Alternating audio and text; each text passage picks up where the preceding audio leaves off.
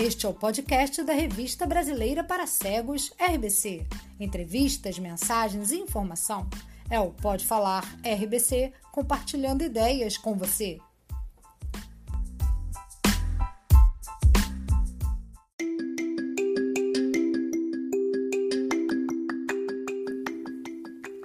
Este episódio é o registro da live Enamorados, que fizemos no perfil das revistas Pontinhos e RBC no Instagram, no dia 10 de junho, em homenagem ao Dia dos Namorados.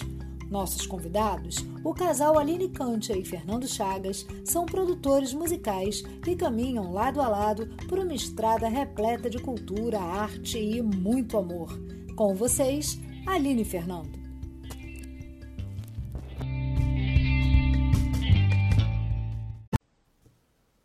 Pessoal, tudo bem? Boa noite a todos. Estamos aqui para mais uma live da revista, das revistas RBC e Pontinhos, trazendo bastante informação para vocês, diversão, informação, cultura.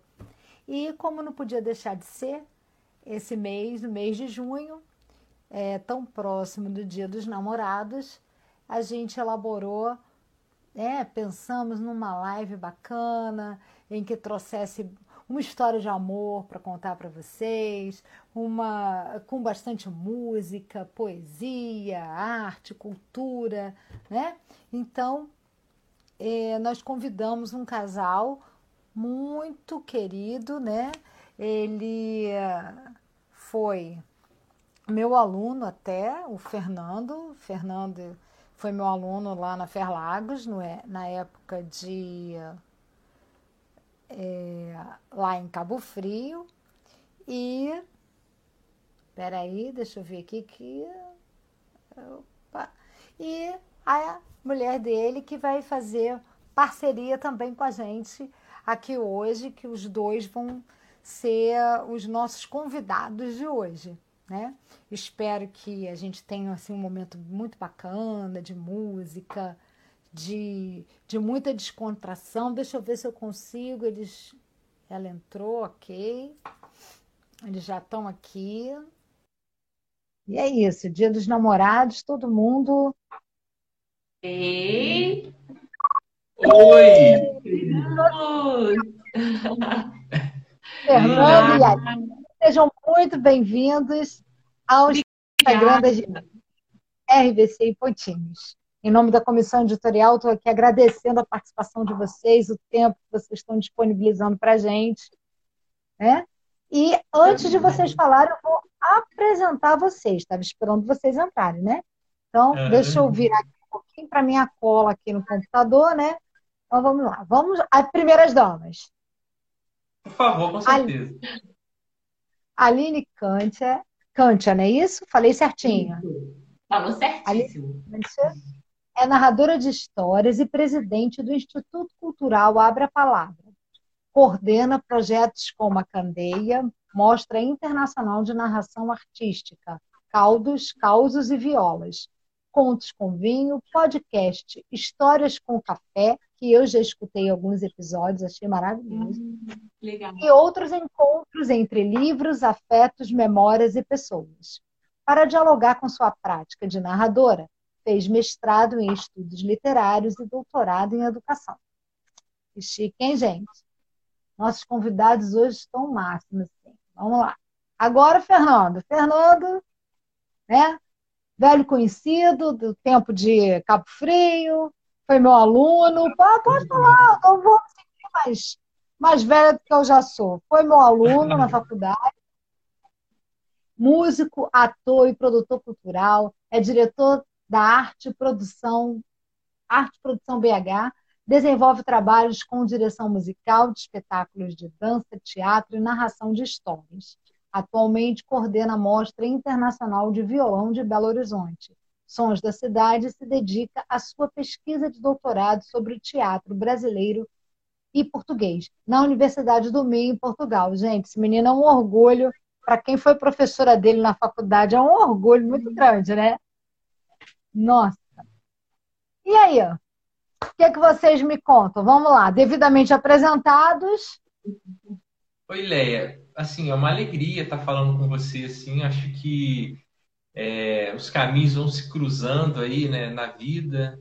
É, de certa maneira, eu, eu, eu sempre penso que os iguais acabam estando perto, né? Mas os iguais no sentido é, amplo, né? Da, de, uhum. de, dessa, dessa percepção, né? Então, você é uma professora né? da literatura, das letras, né? da arte. Então, é, é muito bom, né? Um tempo depois, a gente poder estar se encontrando, conversando, dialogando, trocando experiências. Então, assim, é uma alegria muito grande, né? Poder estar aí conversando com você né, a gente que né, eu estudei com você lá na, na, na, Fundação Educacional, Educacional da Região dos Lagos, né, lá no ah, tempo atrás, né, e foi um período muito rico, foi um período de, de, de, muitas descobertas, assim, e foi muito importante, né, ter passado lá pela, pela Interlagos, né, a gente tem aqui na, no, no Instituto Abra a Palavra, né, ali depois pode falar um pouquinho, a gente trabalha muito com essa interlocução né, entre esse saber que é ali na, da, da, base, é o saber do povo, é o saber popular, o saber da cultura que é feito espontaneamente, né? Nesse trânsito também com conhecimento acadêmico, com as pesquisas, né? Então a gente tem muito é, esse respeito também por esse saber, mas foi importante para a gente também passar por esse lugar da academia, da pesquisa, e eu agradeço muito a você né, que fez parte dessa formação minha inicial, né? Então, estou muito contente. Inicial, inicial, é, inicial. E você, Aline, o que, que você conta pra gente de você? Conta aí um pouquinho. Então, você eu estou conhecendo agora, né? É verdade, a gente conversou um pouquinho, né? Descobrimos aí várias afinidades também, né? Principalmente pelo trabalho que eu, né, que eu venho fazendo, assim, junto à obra palavra, com acessibilidade, né? Pensando Sim, é as narrativas assim que cheguem a todas as a todas as pessoas, né? Todas as vozes, a todas as escutas, né? Aos diferentes sentidos. É, queria agradecer a presença de todo mundo que está aqui escutando a gente, que está aí do outro lado, agradecer você pelo convite, agradecer o Fernando aí, né, meu companheiro de caminhada, de várias jornadas que a é, gente tem é. juntos aí né, de, de, de, vida, de arte, de trabalho, de burocracias. É muito legal estar aqui, a gente podendo né, compartilhar um pouco do que é a nossa vida, do que é o nosso cotidiano, né, como a gente vem sobrevivendo e vivendo né, nesse caos atual. Que a gente está sobrevivendo, né? E como é que é a história de vocês se cruzaram? Porque a gente não pode esquecer que a gente está com foco né, na questão do, do amor, do namoro, da, dessa sensibilidade toda que é tão próxima aí do Dia dos Namorados. Como foi que vocês se conheceram? Você disse que ia me contar uma história, eu falei assim, não me conta antes, porque eu quero ter a mesma sensação que todo mundo que estiver assistindo. Eu vou contar. Se eu contar alguma tá, coisa, aí, você complementa. Aí, depois eu, falar, não foi bem depois assim. eu conto a minha versão. É, né? tem umas versões, né? Comente tem, o, tem o, é, o lado B do disco, né? Então, eu conheci o Fernando há sete anos. A gente. O pessoal brincava que a gente era o casal do movimento casal dos movimentos sociais, movimentos culturais, uhum. porque a gente se conheceu em Natal, no Rio Grande do Norte. Estava tendo um evento lá em Natal dos pontos de cultura, que é a teia da cultura, que reunia pontos de cultura do Brasil inteiro. Eu estava indo representando Sabará, é, uma cidadezinha bem perto de Belo Horizonte. Lá tem uma comunidade chamada Pompéu. E o Pompéu é um lugar bem pequenininho, uma área rural, onde eu faço um trabalho há muitos anos lá de memória.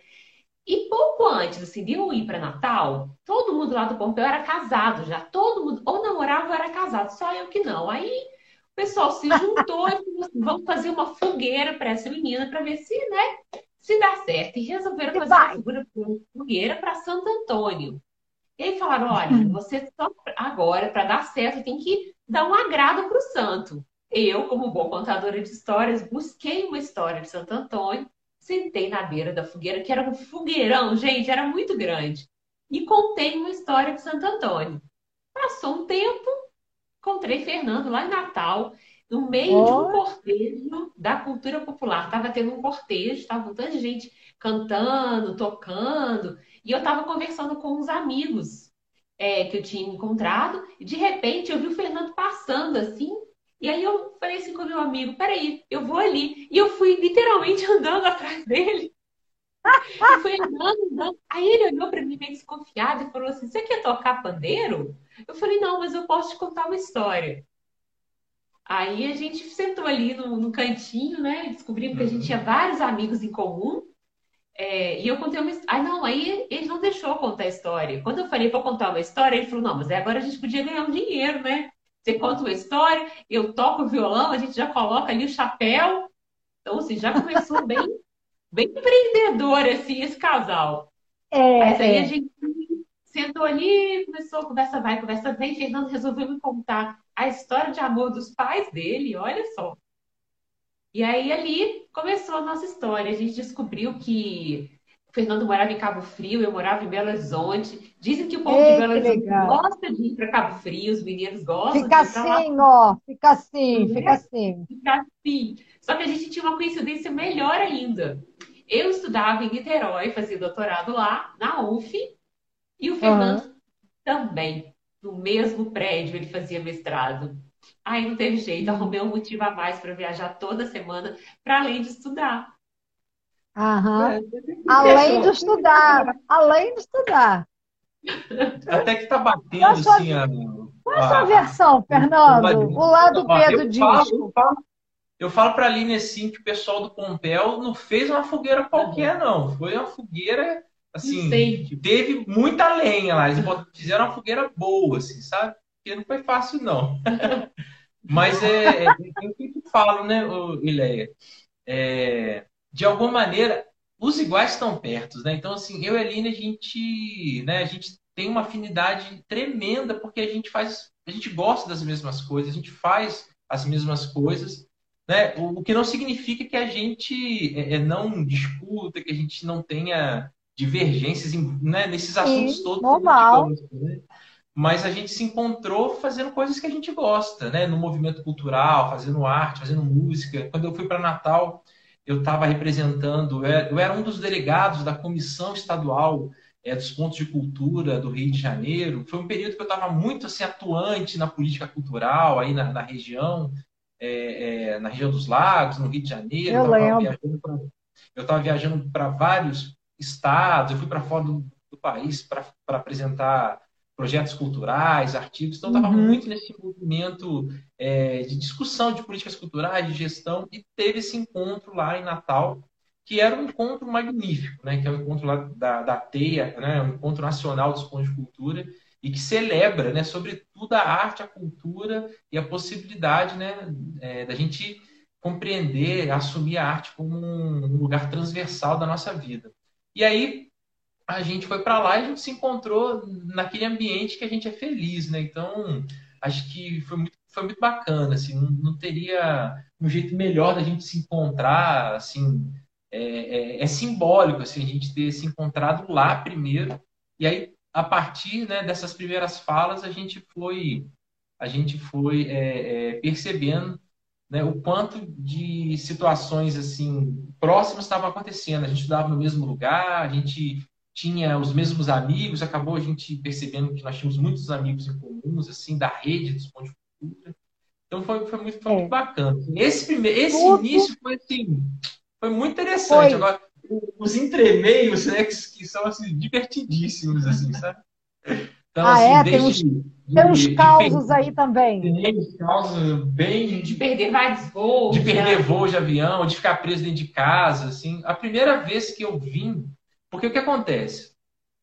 Ah, eu não sei se você sabe, Leia, mas não existia é, é, voos de Cabo Frio para Belo Horizonte, né? No aeroporto. Sim. Né? Sei, eu sei uhum. que, né?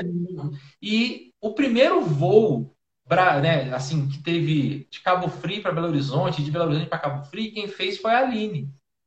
Assim, o, o primeiro voo que Azul lançou a Aline que Teve fez. até champanhe no dia. Né? É então, assim, mesmo? Aí eu, aí eu, eu, eu falo para ela assim, não, não, eu entrei em contato lá com a Azul, eles ficaram lá é, muito preocupados com a nossa história, né? Então, a, o primeiro voo, né, para me encontrar, né, foi o primeiro voo Belo Horizonte Cabo Frio, a Aline estava nesse, nesse voo que é, que é histórico, né? Por outro lado, né, quando eu fui a primeira vez visitar a Aline em Belo Horizonte, né, o meu ônibus demorou acho que umas 11 horas para chegar. Eu fui de ônibus, né? E aí eu cheguei assim, tipo, uma acabado. Lata, não, acabado. Eu fiquei pensando assim, gente, não é possível que eu estou vindo de Cabo Frio, 11 horas para namorar. Não, não é possível. Deve ter outro jeito de, de namorar sem isso tudo. Não precisa, né? E aí eu cheguei na casa dela. Que fogueira, hein? Que fogueira! É.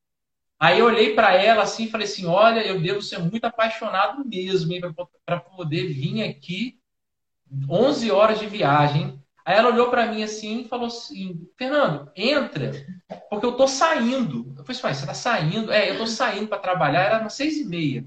Mas daqui a pouco eu falo com você. Simplesmente, aí eu entrei e ela trancou a porta da casa. Mas eu joguei a chave de porta. E ela foi embora. E ela foi embora. E assim, eu fiquei na casa trancado, assim, tipo, o dia inteiro, sem poder sair, sem comprar ela água. Trancou, você não fugia. Porque ela sumiu no primeiro dia. Ela sumiu no primeiro dia e fala, conta você. Ela Bom, sumiu não, no primeiro dia. Eu sumi dia. porque eu fui trabalhar. Eu sempre fui uma pessoa que trabalhei muito, assim. Então, assim, eu, eu sabia que ele ia, mas eu tinha um trabalho. Aí eu, eu fui apresentar numa outra cidade. Mas eu joguei a chave debaixo da porta, viu, gente? Tanto que eu, ah, fiz, ah. fiz, eu fui tão produtora desse evento que eu chamei uma amiga para preparar o almoço e levar para ele. Só que ele não achou, assim, ele não achou a chave e aí a comida ficou do lado de fora, assim, da porta. ah, esse aí é um caos maneiro. Esse é muito bom. Mas aí nesse dia eu cheguei, mas eu voltei. Umas 5 horas da tarde eu voltei. E aí, né, Fernando tinha, sei lá, achado algumas coisas na casa para comer. Ele, tinha, ele sobreviveu. Ele, ele falou que ele ficava assim, meu Deus do céu, cheio de grade essa casa. Não tinha como sair, todas as janelas tinham grade. Então, assim, eu tava dentro de uma casa, dentro de uma casa, tava cadeado, no cativeiro. E não tinha chave. Eu falei assim, gente, não é possível. Não, não, é calma, qualquer coisa ali no meu irmão, né, em Cabo Frio, peço pra ele vir. tava no cativeiro, aí... Fernando. Quase isso, quase isso. Tava sequestrado.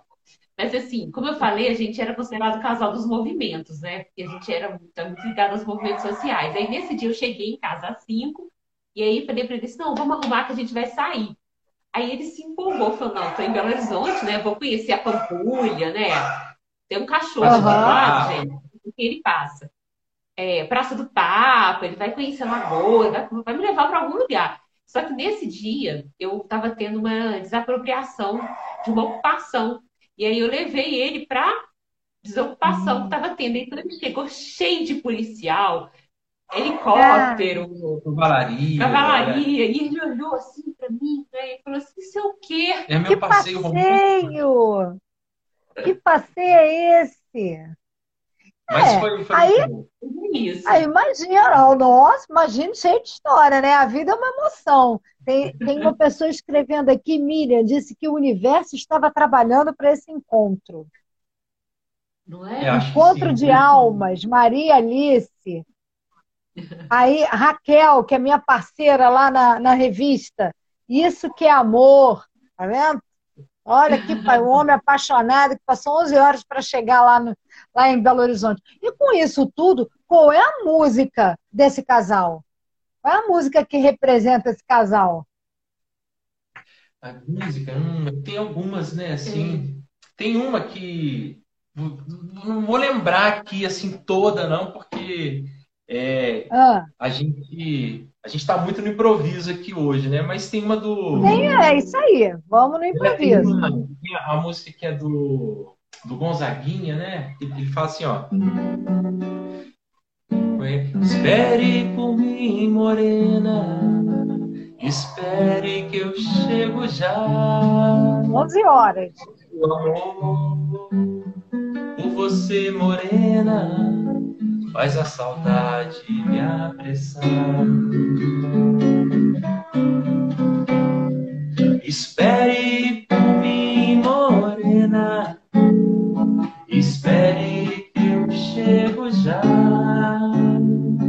O amor por você, morena, faz a saudade me apressar.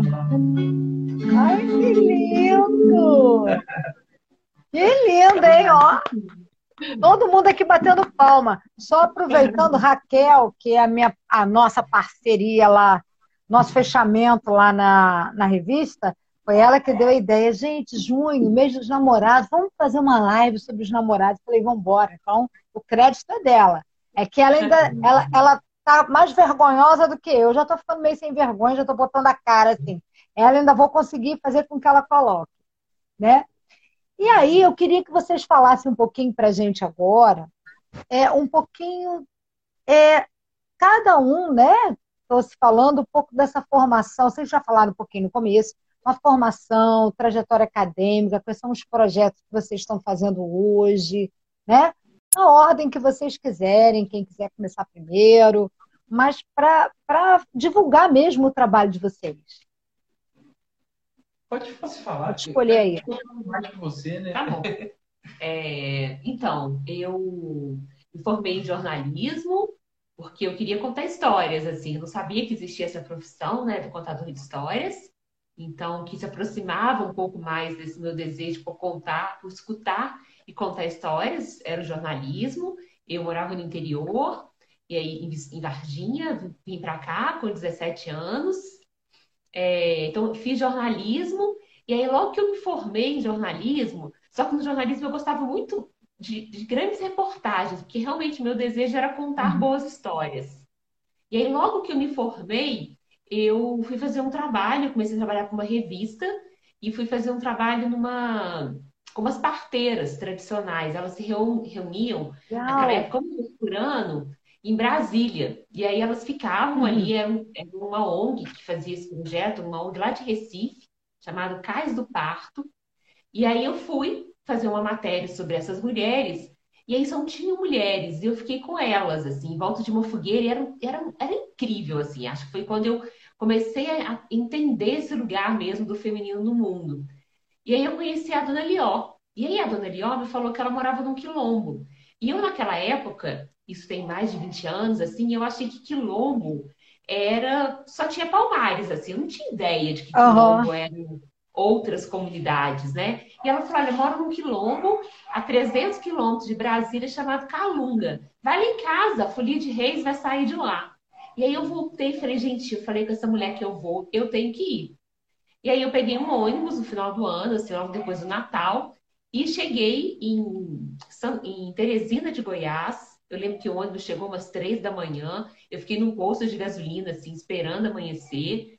Aí amanheceu, eu consegui uma carona e fui indo de casa em casa até chegar na casa da Dona Lió. Quando eu cheguei lá, a, o meu objetivo era escrever, uma, era escrever uma reportagem sobre a Folia de Reis, né? Eu tinha ido um pouco com esse objetivo. Mas aí, quando eu vi aquela história de 300 anos, eu falei, eu não consigo ficar, não consigo escrever essa história em uma semana. Então eu acabei uhum. morando ali com eles e fiquei uns meses vivendo com eles. Tinha uma Nossa. escola e comecei a trabalhar na escola, comecei a fazer vários projetos ali na escola. É, e ali eu fiquei.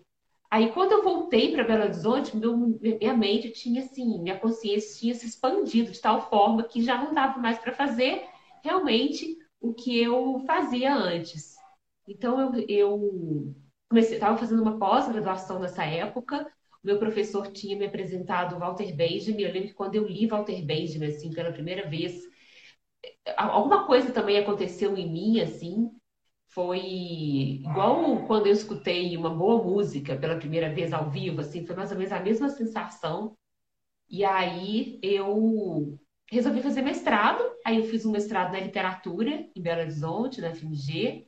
E resolvi pegar essas histórias que eu, que eu comecei a escutar no Calunga nessa minha ida e, e trazer essa, é, trazê-la para o papel para poder mostrar que existia literatura fora dos cânones da literatura, que existia outro tipo de narrativa. Sim. E aí eu comecei a ir lá. Então eu ficava indo e voltando, assim. Era muito longe, mas eu ia. A cada três meses eu ia lá, escutava as histórias dele, mostrava o que eu estava produzindo para que eles pudessem também me dar o retorno deles. E assim eu fiz até a minha defesa. É, nisso eu já estava dando aula, eu comecei a dar aula numa faculdade aqui em Belo Horizonte, logo que eu comecei a, a fazer o mestrado. E, e aí na, na faculdade eu comecei a coordenar os projetos de extensão, comecei a viajar pelo Brasil com os alunos durante as férias, era o projeto Rondon, até que eu cheguei numa uma cidade assim, no norte do Brasil, e aí eu resolvi não voltar. Eu falei, ah, não vou voltar agora não, vou fazer uma viagem pelo Brasil para poder ouvir essas histórias, para poder continuar. E aí eu, o que que eu fiz? Eu continuei e aí o Chicó, que é o meu parceiro hoje no Abra Palavra, ele era meu aluno, igual o Fernando foi seu aluno. Ele era meu aluno, ele estava comigo, e aí ele falou: Ah, também não vou voltar, não, vou seguir com você. E ele já ele era músico, eu gostava de literatura, e a gente falou: ah, vamos escutar, vamos escutar os narradores do Brasil, vamos conhecer esse Brasil adentro, a gente é tão jovem, vamos, vamos aprender de um outro jeito, vamos ensinar de outras maneiras. Então eu viajei o Brasil inteiro, assim, até que eu cheguei numa cidade chamada Piaçaba Sul, que é onde o Rio São Francisco deságua no mar. E quando eu cheguei lá, eu vi uma menina contando histórias na sala de aula, é a Linete. E aí, quando eu vi a Linete, e a Linete tinha se formado em artes cênicas, mas ela era da comunidade, então ela misturava. Ela era uma narradora tradicional, mas ela já tinha umas técnicas. E eu fiquei muito encantada com aquilo, assim. Eu falei, eu quero fazer isso, quero fazer isso o resto da minha vida. Então, eu voltei para Belo Horizonte e comecei a me aperfeiçoar mesmo na arte da narrativa, comecei a estudar, tentar entender. Aí descobri que tinham pessoas que trabalhavam com isso, descobri que tinham institutos. E aí o Chicó também se encantou por esse universo, muita parte da música, porque a Linete também cantava. E aí a gente começou a tentar entender o que, que era isso, assim, começamos a pesquisar, ir para festivais e a construir o nosso próprio repertório. Aí eu parei de dar aula, troquei mesmo a universidade por esse, por esse caminho da linguagem artística. Criei um Instituto Cultural, que é o Abra Palavra, que fez faz 10 anos, agora em 2021. Que bacana! E aí, assim, aí, depois de um tempo, nessas minhas buscas, assim, numa outra viagem, estava fazendo um trabalho sobre o Luiz Gonzaga, sobre os 100 anos dele, um espetáculo, e resolvi ir até a cidade do Luiz Gonzaga para poder continuar escrevendo. E aí eu fui para Exu, que é a cidade dele, e aí eu estava lá em Exu e eu estava lendo um texto de uma professora que eu não conhecia, a Carmen Lúcia, e era um texto sobre a memória. E aí, por coincidência, nesse lugar que eu estava, eu sempre fui muito aberta para as coincidências, para aquilo que o mundo traz para mim, assim. E aí eu descobri, eu conheci um acampamento da MST, eles me chamaram para contar história, eu contei história, e depois eu fiz um trabalho com as professoras desse movimento, e eu estava com esse texto e resolvi ler uma parte desse texto que falava que as memórias era uma maneira de nos ajudar a, a superar esse silenciamento que tantas vezes nos é imposto, assim. E aí foi uma catarse, assim, foi um movimento muito interessante que aconteceu. Eu voltei para Belo Horizonte, descobri essa professora na internet e mandei um e-mail para ela contando o que, que o texto dela tinha feito. E aí ela me respondeu perguntando se eu queria fazer doutorado com ela. Eu nem pensava em fazer uh. doutorado nessa época. E aí aceitei a proposta, o desafio, e fiz o doutorado em Niterói, na educação, e um doutorado que me ajudou muito a pensar a minha prática mesmo como narradora de histórias, como educadora, né? Porque eu acho que eu saí da universidade muito porque eu queria é, ensinar de um outro jeito, queria. Eu troquei muitas mesmo, assim, né? A universidade por outros lugares. É, atualmente, eu até dou aula numa pós-graduação, que é uma pós em narração de histórias, que acontece em São Paulo. Então é muito legal, assim, porque eu saí da universidade para ser contadora de histórias e agora eu voltei por ser contadora de histórias, né? É, então, é um isso é interessante. Isso aí meu caminho, assim. Voltou por ser contadora é. de histórias. E como é que é o Instituto Abra, Abra Palavra?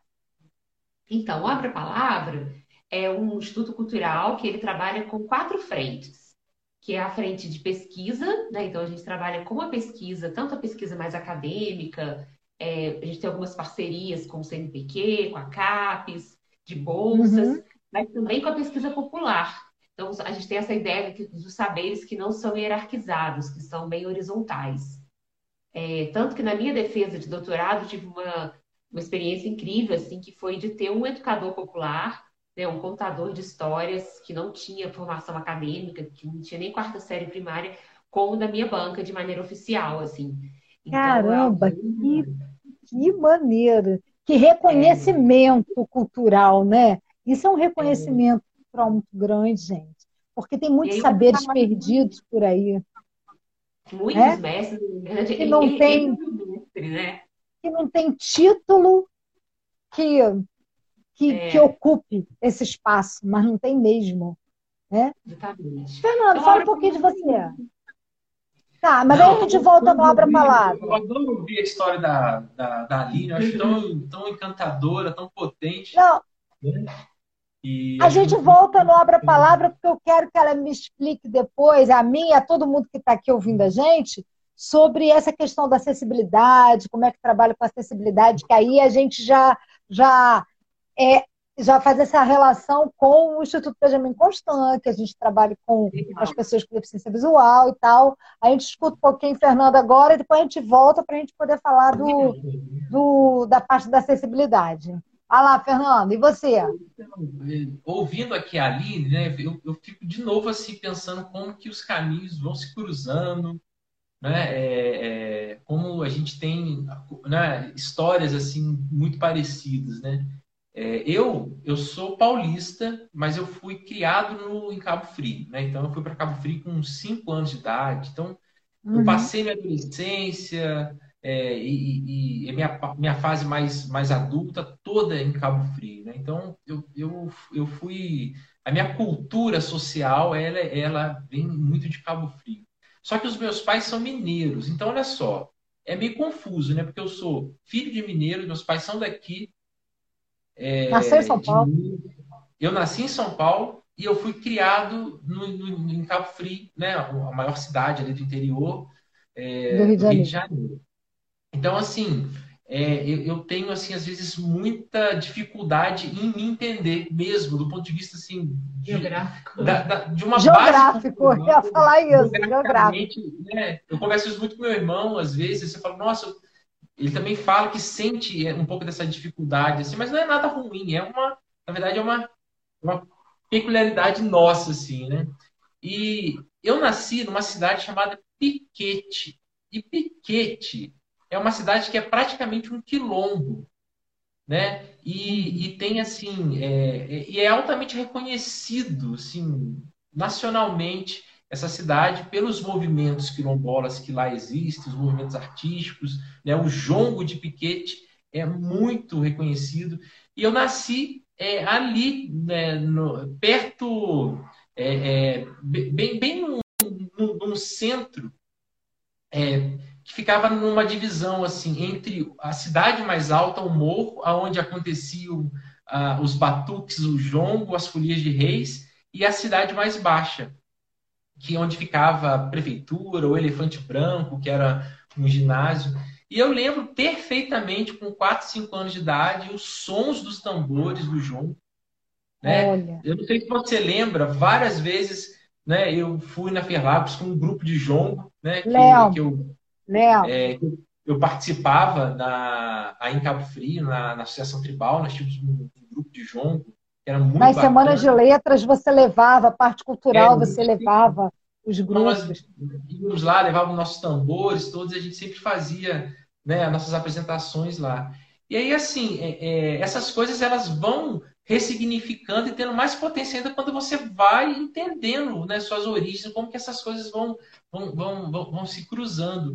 E eu lembro perfeitamente dos sons dos tambores, é, da Folia de Reis, do palhaço da Folia de Reis cantando né, uhum. os versos, né, fazendo as festas. Tanto é que eu me envolvi muito com Folia de Reis, com estudo. Então, quando a Aline vai falando da, da, da, vivência dela, de ter morado no quilombo, né? Eu falo, nossa, eu, eu vim de uma cidade que tem essa energia. é, pois é, olha só as, coinciden as coincidências, né?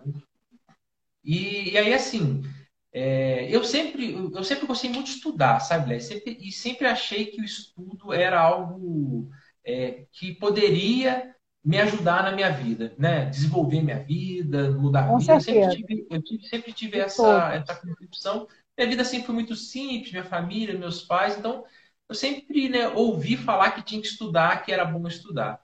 Então, é, eu constantemente estava estudando. É, eu, com 15, 16 anos, eu entrei para uma escola técnica da Universidade Estadual de São Paulo. Né? Foi uma época que eu estava em São Paulo com 17 anos, 18, aí fiquei quatro anos estudando lá, fiz, fiz dois cursos técnicos, muito bacana, muito importante. Mas, todas, mas toda vez que finalizava o curso, né, é, eu fazia um espetáculo de teatro para finalizar o curso. Olha só. Eu, né, então, assim, eram umas coisas muito interessantes que já iam atravessando. É, uhum. E nessa época, é, eu morava em Guaratinguetá. Foi uma época que eu tava, que a gente saiu de Cabo Frio, né? Eu fui para Cabo Frio com 5 anos, aí fiquei lá até meus 15 anos, dos 15 aos 23 eu morei em Guaratinguetá. E aí foi em Guaratinguetá que deu uma virada é, é, é muito forte na minha vida do ponto de vista artístico, é, é cultural. Uh, Guaratinguetá é uma cidade onde nasceu Dilermando Reis. Dilermando Reis é um grande violonista, violonista altamente reconhecido assim, mundialmente. Né? É, e aí, o meu pai, ele conheceu um amigo do Dilermando Reis. Quando meu pai morava em Piquete, né? meu pai mais jovem, assim, ele teve um amigo que era é, chegou a tocar com o Guilhermano Reis. E aí meu pai contava essas histórias e isso fez uma revolução na minha vida, assim, de jovem, de criança. E tinha um violãozinho velho lá em casa, eu simplesmente peguei esse violão e saí tocando, assim, uma coisa que né, a gente Sério? não explica muito. Eu peguei e fui tocando violão, né? É, eu digo, eu sou, um, eu, eu, eu, eu, acho que eu sou um violonista, apesar de eu nunca ter feito uma, uma faculdade, um curso, né, de violão. Mas foi algo que, que, é, que veio comigo, assim. Não sei se, se a gente pode falar em dom, tá? não sei se essas coisas existem muito. Mas foi algo muito interessante, porque eu peguei o violão e, fiquei, e toquei o violão e fui. E fui tocando esse, o violão. Né? E aí, em Guaratinguetá, eu descobri o Dilemando Reis, e aí mudou minha vida, mexeu comigo, assim, fez uma revolução é, é, musical, a ponto de eu ir visitar o túmulo dele todo ano. Né? Todo ano eu ia visitar o túmulo do Dilemando Reis, que era bonito, tinha um violão naquele túmulo, né? É, e, e, e, se fazia uma celebração para ele na semana do Guilhermano Reis lá, era muito interessante, é muito bonito. A gente fazia serestas lá é, é, em comemoração né, a, a, a, vida dele, a obra, e eu ia constantemente visitar. Sei lá, eu tinha uns 15, 16 anos, eu entrava no cemitério para ver o túmulo de Irmão Reis, ver o violão, tinha uma réplica do violão dele lá, e eu achava isso incrível, assim, sabe? Eu achava isso, assim, de uma libertação tremenda, assim, sabe? E é interessante que um dos, dos grandes professores do Guilherme Reis, que é o Levino Albano da Conceição, ele estudou aí no IBC. No Instituto né? Benjamin Constant. Exatamente. Ele foi para aí para poder tratar da visão, para ver se ele conseguia ter algum tipo de. Ele foi para o Rio de Janeiro para ver se ele conseguia né, ter algum tipo de tratamento. Ele encontrou até com o Moura Brasil, né? Você vê que era um ícone assim, na época, isso lá no início do século, é, do século XX e acabou que eles deram um, um diagnóstico muito fatalista para ele, que ele não tinha como recuperar a visão, uhum. e ele acabou então ingressando no IBC para estudar, para se formar, e acabou Olha só como é que os caminhos se cruzam, né? É, não, total. Né? O IBC chegou a fazer no início do século XX, lá em 1910, eu acho, 8, ele fez é, é, é, um, um, evento musical do violão lá na, na Praça da República. Então, tem umas relações muito interessantes quando a gente vai falando assim que as coisas vão se, é se muito, cruzando. Né? É isso, é muito bom. E aí, e aí, foi mais ou menos essa, essa minha juventude foi mais ou menos isso, assim, até os 18 anos, toda essa, essa bagunça de viagem, de encontros, né? É, de, de vida, de descobrir a arte, a música, de fato, né? Aí fui é, me dedicar mesmo assim ao violão, é, fazer apresentação, então foi, foi muito bacana. É, eu lembro que nessa época eu trabalhava numa loja de sapatos e, e, eu fiz um recital dentro de uma loja de sapatos assim para todos os funcionários. Assim, eu era vendedor de sapato, mas teve um dia que teve uma, uma comemoração na loja e o gerente fechou a loja para a gente ficar uma manhã, né, é, confraternizando. E aí eu falei para ele que eu tocava violão e que, eu, que se eu podia fazer um recital dentro da loja. Foi um negócio assim extraordinário, né? Eu toquei umas músicas lá clássicas, eruditas, numa loja de sapatos, assim, né? Então, algo bem né, inusitado. E aí, rapidamente, fui para fui Cabo Frio, né? Passei esse período em Guaratinguetá e fui para Cabo Frio. Aí em Cabo Frio eu tive todo um reencontro é, com o movimento cultural, movimento artístico, movimento teatral em Cabo Frio, né? A sociedade organizada, né? É, reencontrei amigos, professores, né? Daquela minha primeira é, é experiência na cidade. E aí foi quando eu fazendo teatro, fazendo música com os grupos aí de Cabo Frio, é, eu senti a necessidade de ter que estudar, de ter que fazer né, uma faculdade. Eu vi que, tava, que isso ia fazer falta para mim. E apesar né, da, das, uh, dos acessos né, que a gente é, do ensino superior em Cabo Frio, que ainda não são tão amplos, né, ainda né, eu consegui uhum. entrar na Fermados e lá eu cursei, fiz letras lá é, e você era coordenadora, nossa, nossa professora, e foi muito bacana, foi um período muito bom.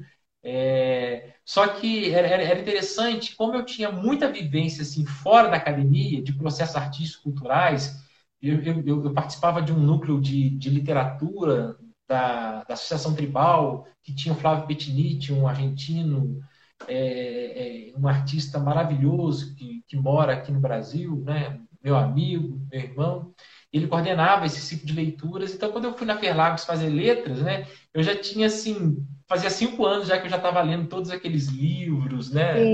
É, já estava fazendo aquelas, aquelas, aqueles trabalhos todos lá. Então, foi interessante assim, quando eu falo de juntar né, a experiência que você tem do seu cotidiano com a universidade, né? Então, acho que também foi uma coisa bem interessante que eu encontrei lá na Ferlagos e super tive né, teu apoio, você sempre estava muito atenta. A, a monitoria cultural, lembra?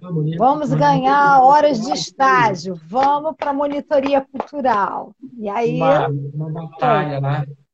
E aí depois, é, eu, eu, eu, tive também nesse, né, nesse, nesse, nesse processo todo, né, que incluía é, tá, tá na universidade, na faculdade, eu me dediquei muito também à questão das políticas culturais e da gestão cultural.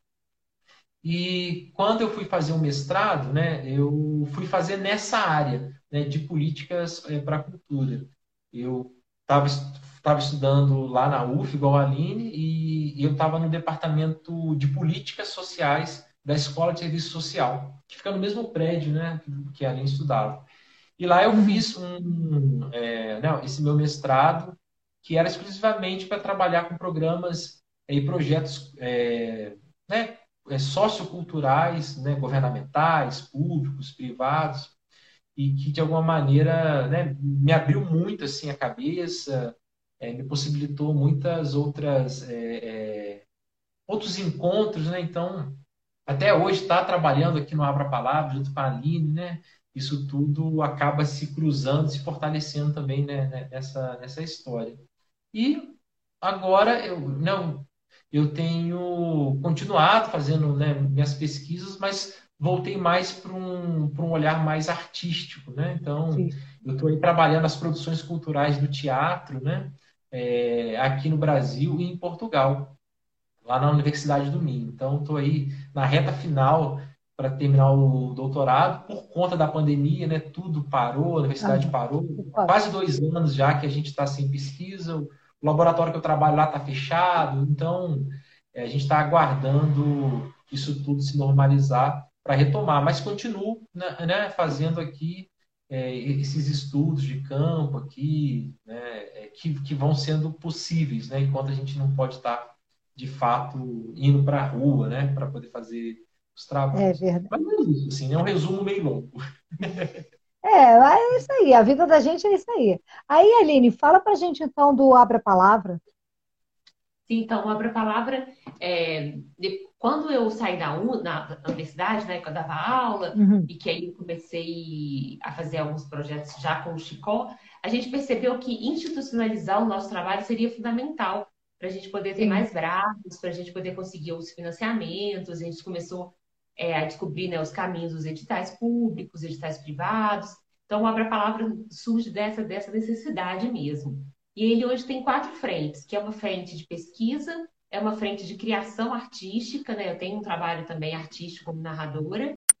É, é uma, tem uma frente de formação, Então, quem quiser ir acompanhar, a gente tem vários cursos é, de formação na área de narração de histórias, de projetos, de cultura. Legal. É, inclusive, tem umas inscrições abertas para alguns da semana que vem, que a gente vai fazer num, num projeto que a gente está realizando. É, e, a, e aí também a gente tem essa frente de produção cultural, que a gente produz eventos, né? Então, você falou no início, né? A gente produz é, eventos como a Candeia, que é um festival, uma mostra de narração de histórias, de narração artística, que é a primeira de, Bela, de Minas Gerais, e atualmente no Brasil é a única que acontece anualmente nesse caráter internacional. É, a gente começou muito desse desejo nosso de trazer para o quintal de casa aquilo que a gente via. Como eu viajava muito para festivais, eu falava, nossa, eu queria muito ter um festival aqui, queria muito trazer essas pessoas aqui, queria, queria fazer pessoas se encontrarem e aí fazer um festival foi um caminho assim super legal. E uhum. a gente tem um trabalho muito grande assim com duas instituições aqui, né? Como eu falei, a acessibilidade é um caminho que a gente acredita muito. Então, desde o início da Abra Palavra, a acessibilidade é uma das nossas frentes. A gente tem uma parceira da Libras, que é a Dinalva, de Nova Andrade. Então, todos os nossos eventos contam com, com Libras. Mas a gente tem um uhum. trabalho com a comunidade surda de Belo Horizonte, assim, não é só aquela coisa de ter por ter, assim, né? Então a gente leva, né, quando, era, quando era presencial, a gente ia divulgar nesses lugares, a gente ia com a Dinalva para que ela pudesse convidar essas pessoas nesses espaços. A gente fazia combinados para que essas pessoas, então, os nossos eventos sempre tenham comunidade surda, eles sempre vão é, participar com a gente. Eu mesmo fiz um curso de Libras, assim, para conseguir minimamente também me comunicar com eles. Uhum. É, e a gente tem um trabalho também com o público deficiente visual. A gente faz um trabalho no setor Braille da Biblioteca Pública de Minas Gerais. É, eu Olha gravo só que bacana. Lá, já como voluntária há muitos anos, assim, é, né, de, de, de lá e gravar. Já fiz várias apresentações para eles lá no setor Braille. Já fiz um. Quando eu comecei a contar histórias assim, para esse público, eu fiz um grupo de estudo com eles na biblioteca, porque eu queria que, que, eles, que eles ajudassem a, a, a, entender, eu queria entender esse universo, né? Quando eu vou contar uma história para esse público, que tipo de sensação que eu tenho que trazer? Pois que é. Tipo de, é. Que tipo de imagem que eu posso contribuir, que imagem que eu trago, né? Que não é só para o público vidente. Então, eu fiquei tentando entender, eu só entenderia isso se eles me contassem. Então, eu fiz um, um grupo de estudo lá lendo histórias para eles, eles me contando, para que eles pudessem me ajudar a, a, trazer esse universo. E tem aqui também o Instituto São Rafael, que é um instituto do Estado de Minas Gerais, que durante muitos anos ele foi é, internato também, e hoje em dia ele é escola e também várias atividades, é, desde criança até adulto, e lá também é um trabalho que eu faço tanto para aprender mesmo, né, como contar histórias, né, ampliando um pouco né, o meu olhar, assim, é, quanto também fazendo formações. É, então é um universo assim que eu gosto muito. Eu queria aproveitar e eu vou indicar um contador de histórias aqui de Belo Horizonte, que é o Mário, chama o Dom Pode aproveitar história. tudo que você quiser, faz, joga todas as informações. Mário, depois eu vou até te passar o contato dele, que eu acho que seria uma pessoa muito legal para vir aqui. O Mário, ele é filho de pais, o pai e a mãe dele são cegos. É, uhum. então, e ele virou contador de histórias justamente porque quando ele era criança, é, ele, queria, ele queria explicar, contar o mundo, ele queria, como ele enxergava, ele queria contar para os pais aquilo é que ele via. Então daí ele se torna contador de histórias. E ele nasceu em 81, que foi o ano né, da deficiência, assim, é, então ele tem uma história incrível assim de contar sobre isso. Ele conta a história dos pais dele, que acho que é bem bonito também. É, então acho que vale super a pena quem quiser conhecer o trabalho dele. O, o Instagram dele é arroba Dom da História. Acho que vocês vão gostar. E aí arroba... semana que vem vai estar com gente, por Dom da História. Tá, deixa eu só falar. Raquel, se você estiver me ouvindo, escreve aí no chat, por favor. Ela é, é, a gente fica ali juntinha, né? Mas depois, qualquer coisa, você me passa, eu faço um relato, bota até no, no, no Linktree os links Legal. e tudo para as pessoas acessarem. Legal. Mas vai lá. Então é isso, é. Assim, no Abra Palavras também a gente tem, tem muito esse trabalho do audiolivro, né? Eu gravo audiolivros, É, a gente esse ano vai lançar alguns livros, porque o Abra Palavra agora se tornou uma editora também. E aí todos os nossos bacana, livros vão ter também é, o audiolivro. Acho que isso é uma coisa que a gente faz questão assim de ter nos nossos projetos, nos nossos trabalhos. E esse audiolivro é em parceria com a Biblioteca Pública. Então, não, esses audiolivros a gente. é, eu fiz alguns cursos assim de né, para poder entender um pouco como é que é isso. E aí a gente tem um estúdio, o Abra Palavra tem um estúdio, é, e a gente grava nesse estúdio nosso, que é o estúdio Volante, que aí é muito legal, porque a gente já tem feito alguns projetos, fazia, né, um pouco antes da pandemia. A gente levava esse estúdio para os lugares onde a gente queria gravar. Sim. Então, esse é um projeto nosso, que é o nosso estúdio Volante. Então, a gente Quando acabar a grava. pandemia, eu quero conhecer o Abra Palavra e que a gente quer que vocês venham no Instituto também. A gente vai promover um evento aí bacana. Vamos, vamos pensando quando essa, quando essa coisa toda acabar, né? Gente, aí eu queria agora aquele momento que eu falei com vocês, que era um momento de criação de vocês, vocês podiam fazer o que quisesse, né? Em termos artísticos e tudo. Só queria falar uma coisa, a Aline, quando fala, ela parece que já está contando uma história. A maneira como ela fala, a gente, a gente viaja na, na, na história real da vida dela.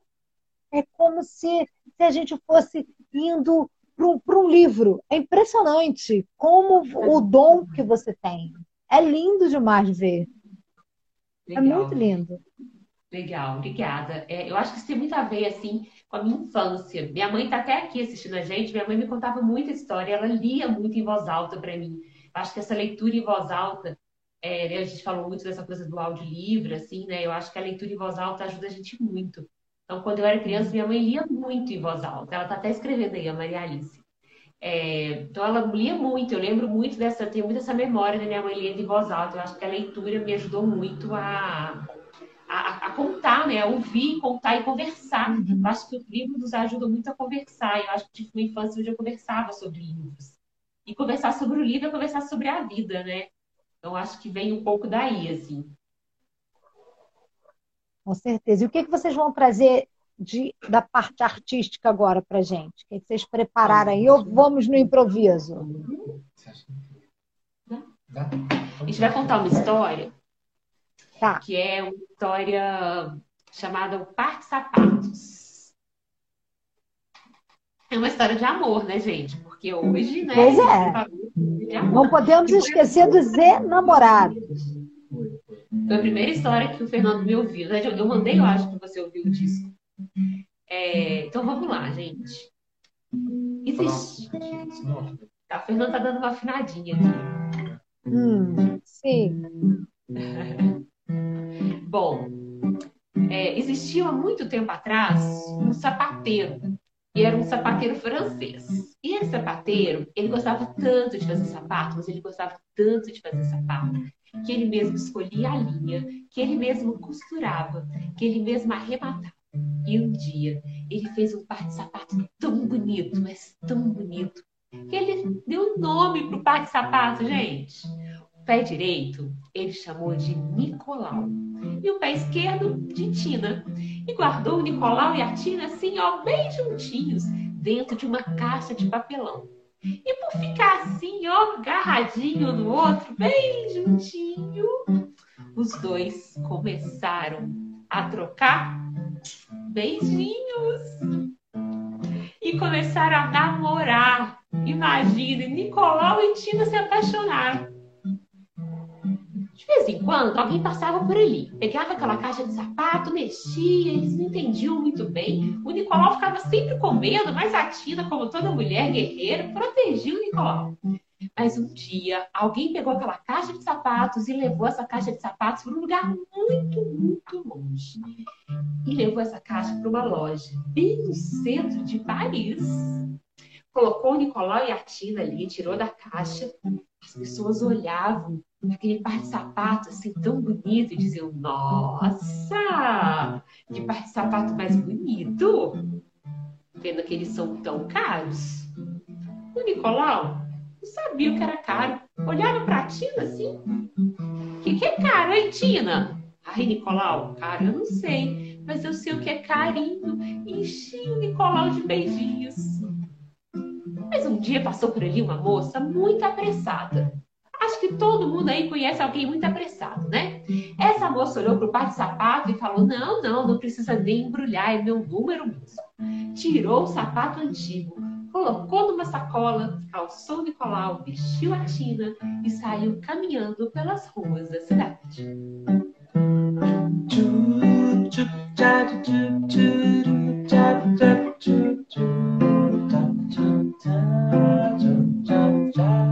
Andou o dia inteiro, até que chegou no final do dia, no escurinho do armário. A Tina olhou para o Nicolau e disse: Nicolau? Ô Nicolau, onde você passou o dia todo, Nicolau? O Nicolau falou: Olha, Tina, eu tenho certeza que eu estava no sapato no pé direito. E você? Eu estava no pé esquerdo. Ah, então foi por isso, Nicolau. Foi por isso que a gente se encontrou. Toda vez que o pé direito ia para frente, o esquerdo ficava para trás. Quando o esquerdo ia para frente, era o direito que ficava para trás. Nicolau, Nicolau. Como é que vai ser? A gente vai ficar o dia inteirinho sem se encontrar? Sem dar um beijinho? Ai, Nicolau, é tão difícil. Já sei, já sei, já sei, já sei, disse Nicolau, já sei. Tina, amanhã, toda vez que o pé direito for para frente, eu vou dar uma paradinha, uma viradinha. E quando você chegar. E assim eles fizeram. No dia seguinte, eles se levantaram, acordaram cedo, prontos para aquele plano. A mulher também ficou bem bonita, com um vestido azul. Uh, colocou o Nicolau no pé direito, vestiu a Tina no pé esquerdo e saiu caminhando pelas ruas da cidade.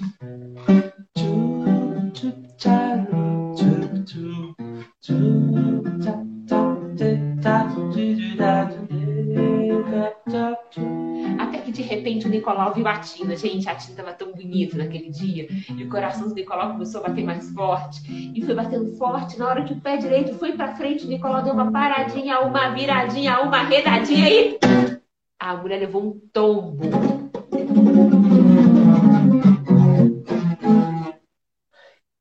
Gente, ela ficou assim, estrupiada no chão. Ela então levantou assim, fingiu que nada tinha acontecido, igual a gente faz, né? Quando a gente leva um tombo no meio da rua, e continuou o caminho. Mas acontece que o Nicolau, ai, o Nicolau era muito beijoqueiro.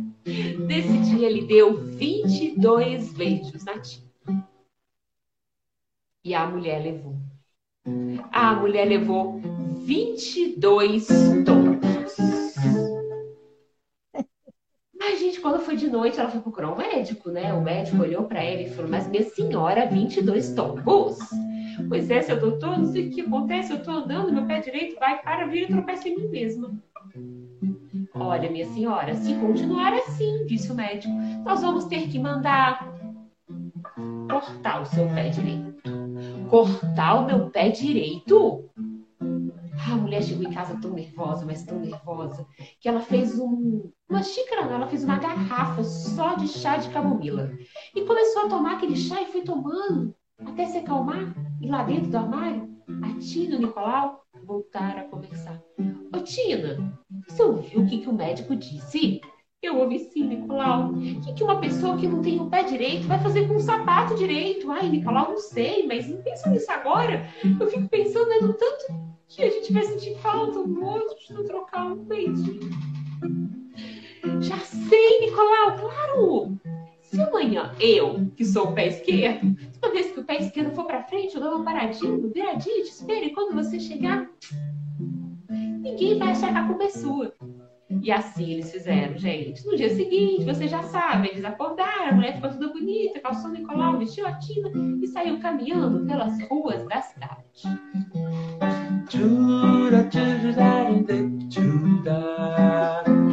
Que de repente a Tina viu o Nicolau, o coração dela começou a bater mais forte, os olhos dela brilharam, e na hora que o pé esquerdo foi para frente, ela deu uma paradinha, uma viradinha, uma redadinha aí.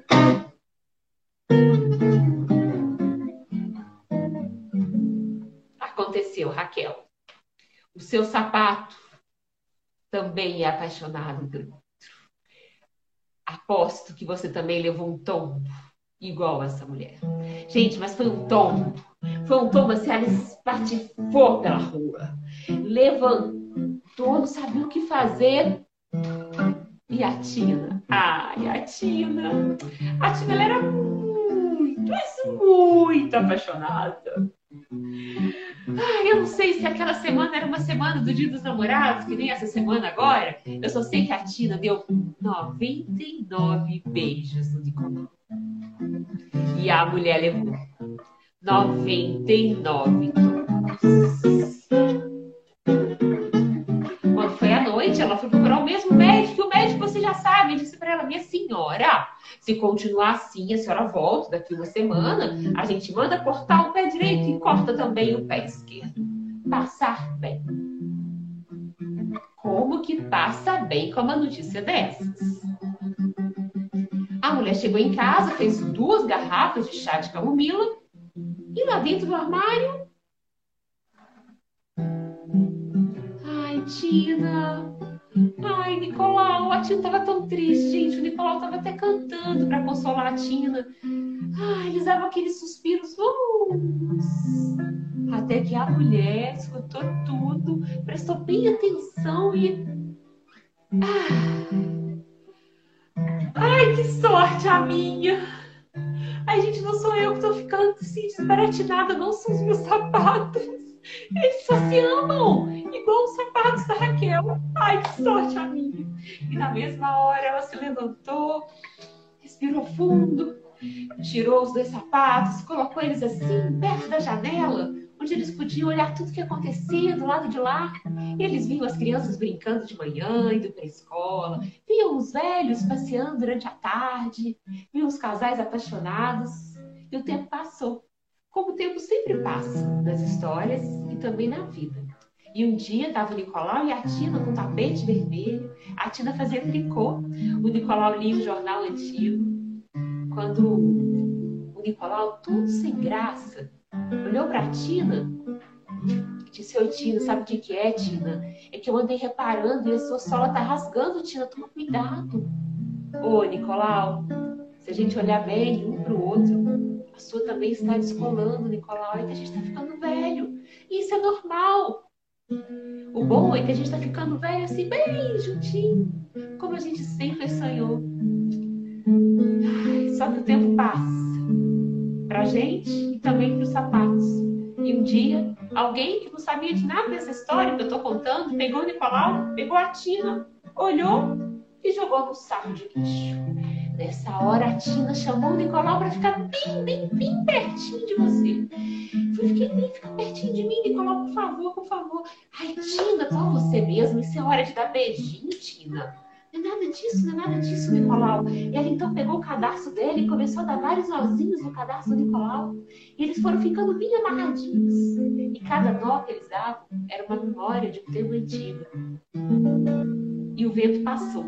E dizem que os dois eram tão leves que eles foram levados pelo vento, até que um dia caíram num pátio cheio de flores, onde brincavam meninos e meninas.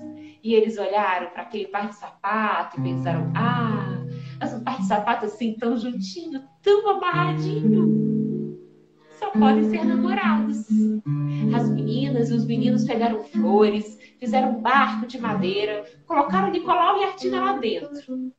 E nessa hora, o vento soprou mais forte outra vez. E dizem exatamente assim que o Nicolau e a Tina, quando já estavam bem velhos, já não esperavam mais nada da vida, tiveram a tão merecida viagem de lua de mel.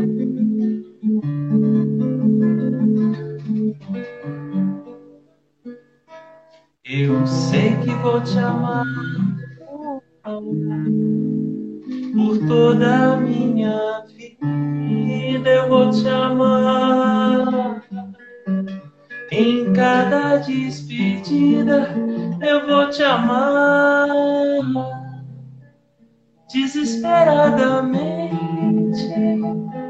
Eu sei que vou te amar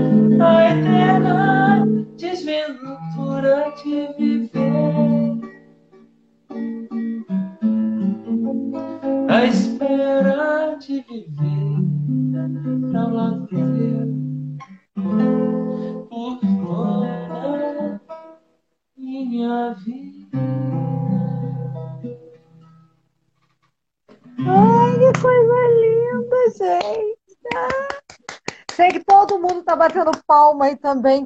Inesperada. A música no fim foi assim, nossa, que história linda que é a história da gente, né? Do casal que vai vivendo junto até ficar velhinho. Que coisa mais linda, é. gente. Que maravilhoso. Eu estou aqui até.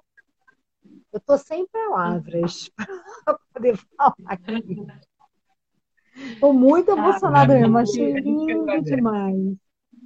Lindo demais. Vocês são, assim, realmente os pares que se completaram aí. Vocês dois. Com certeza.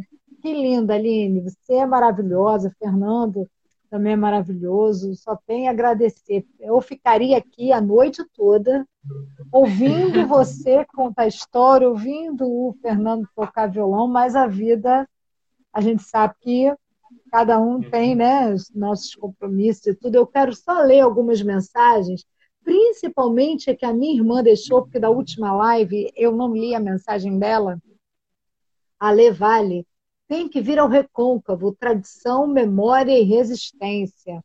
Ela mora em Cruz das Almas, lá no interior da Bahia, né? Então, ela assim, vocês têm que ir lá para poder.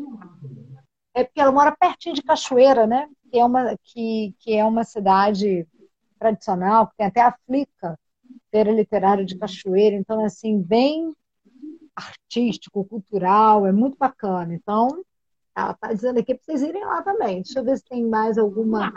Ela está rindo aqui. Ela falou: Ah, bom, você lembrou de mim agora. Ó, oh, Raquel, muito lindo, parabéns, parabéns ao casal também.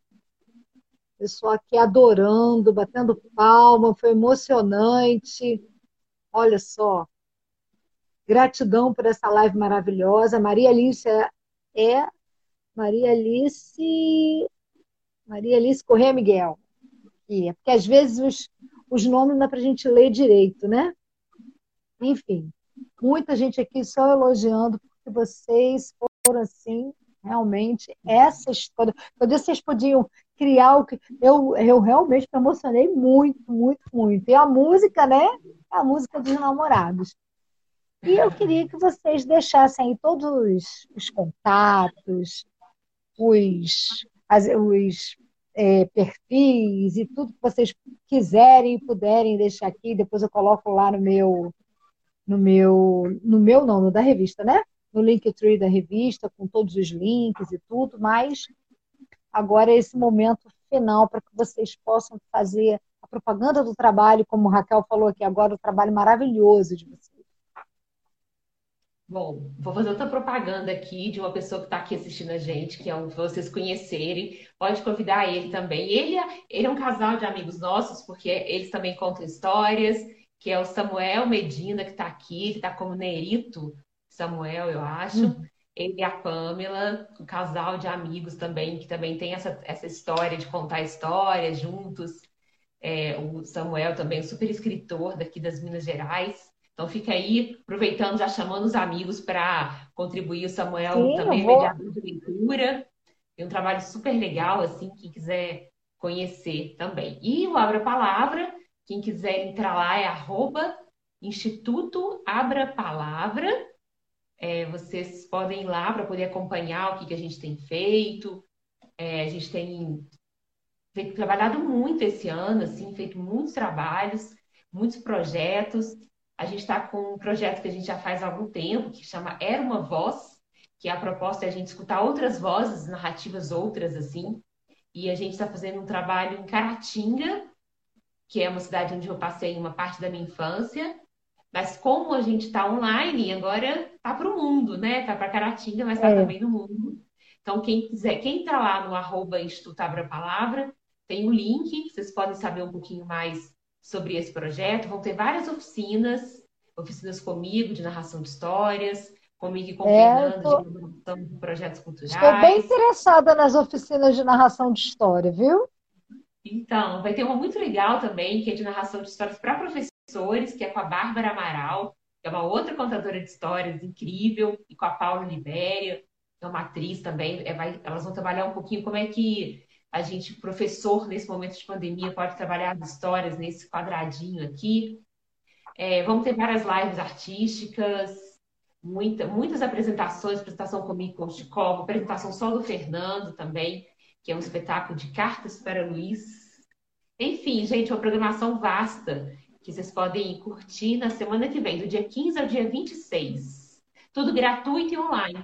Então, vem com a Ai, gente. Maravilha. E muito obrigada pela Aí. oportunidade de estar aqui. Também passaria muitas horas conversando, mas como você disse, daqui a pouquinho é. uma aula. Pois é, por isso que eu estou falando, porque eu sei que você vai, daqui a pouco vai dar uma aula. E só a última mensagem aqui da minha parceirinha, Bruna. Vocês podem contar uma história numa live de Dia das Crianças das revistas, das revistas RBC e Pontinhos. Vamos agendar, Bruna, vamos agendar, Bruninha. Tá bom? Eu só tenho a é, agradecer, foi um prazer muito grande. Fala, Fernando. Não, obrigado. Só agradecer a oportunidade de estar aqui conversando com você, né, com os amigos que estão aí presentes também. Um beijo para todo mundo. Se cuidem aí bastante. É. E nas redes sociais procurem o Abra a Palavra e, gente, e, lá tem nossos contatos e a gente está super aberto para conversar, bater papo, trocar. É, que precisar, a gente está aí para se fortalecer nessa caminhada. Um beijo para vocês e obrigado, Guilherme. Obrigada, eu estou assim muito feliz de vocês terem doado um pouquinho do tempo de vocês para nós. E em nome da comissão editorial, estou agradecendo mesmo. Nosso coordenador nesse momento está dando aula, que é o Everton, não está aqui, mas eu represento, o Raquel representa, e ele também com certeza estaria agradecendo a vocês nesse momento. Tá bom? E todos os namorados, que agora no Dia dos Namorados, mais um Dia dos Namorados no meio de uma pandemia, e a gente aproveite da melhor forma possível, mas com segurança, com tranquilidade, com todos os cuidados e com muito amor, né? Um beijo no coração de vocês e muito, muito obrigada. Valeu mesmo, gente. Muito amor para todos nós. Se cuide. Obrigada. E tchau, pessoal que está aí nos assistindo. Até logo. Obrigada a vocês também. Tchau. Agradecemos a atenção de nossos ouvintes. Inscrevam-se em nosso canal www.youtube.com/barra revistas Pontinhos e RBC. Sigam nossa página no Facebook, arroba IBC Revistas, e nosso perfil no Instagram, arroba revistas, underline RBC, underline pontinhos.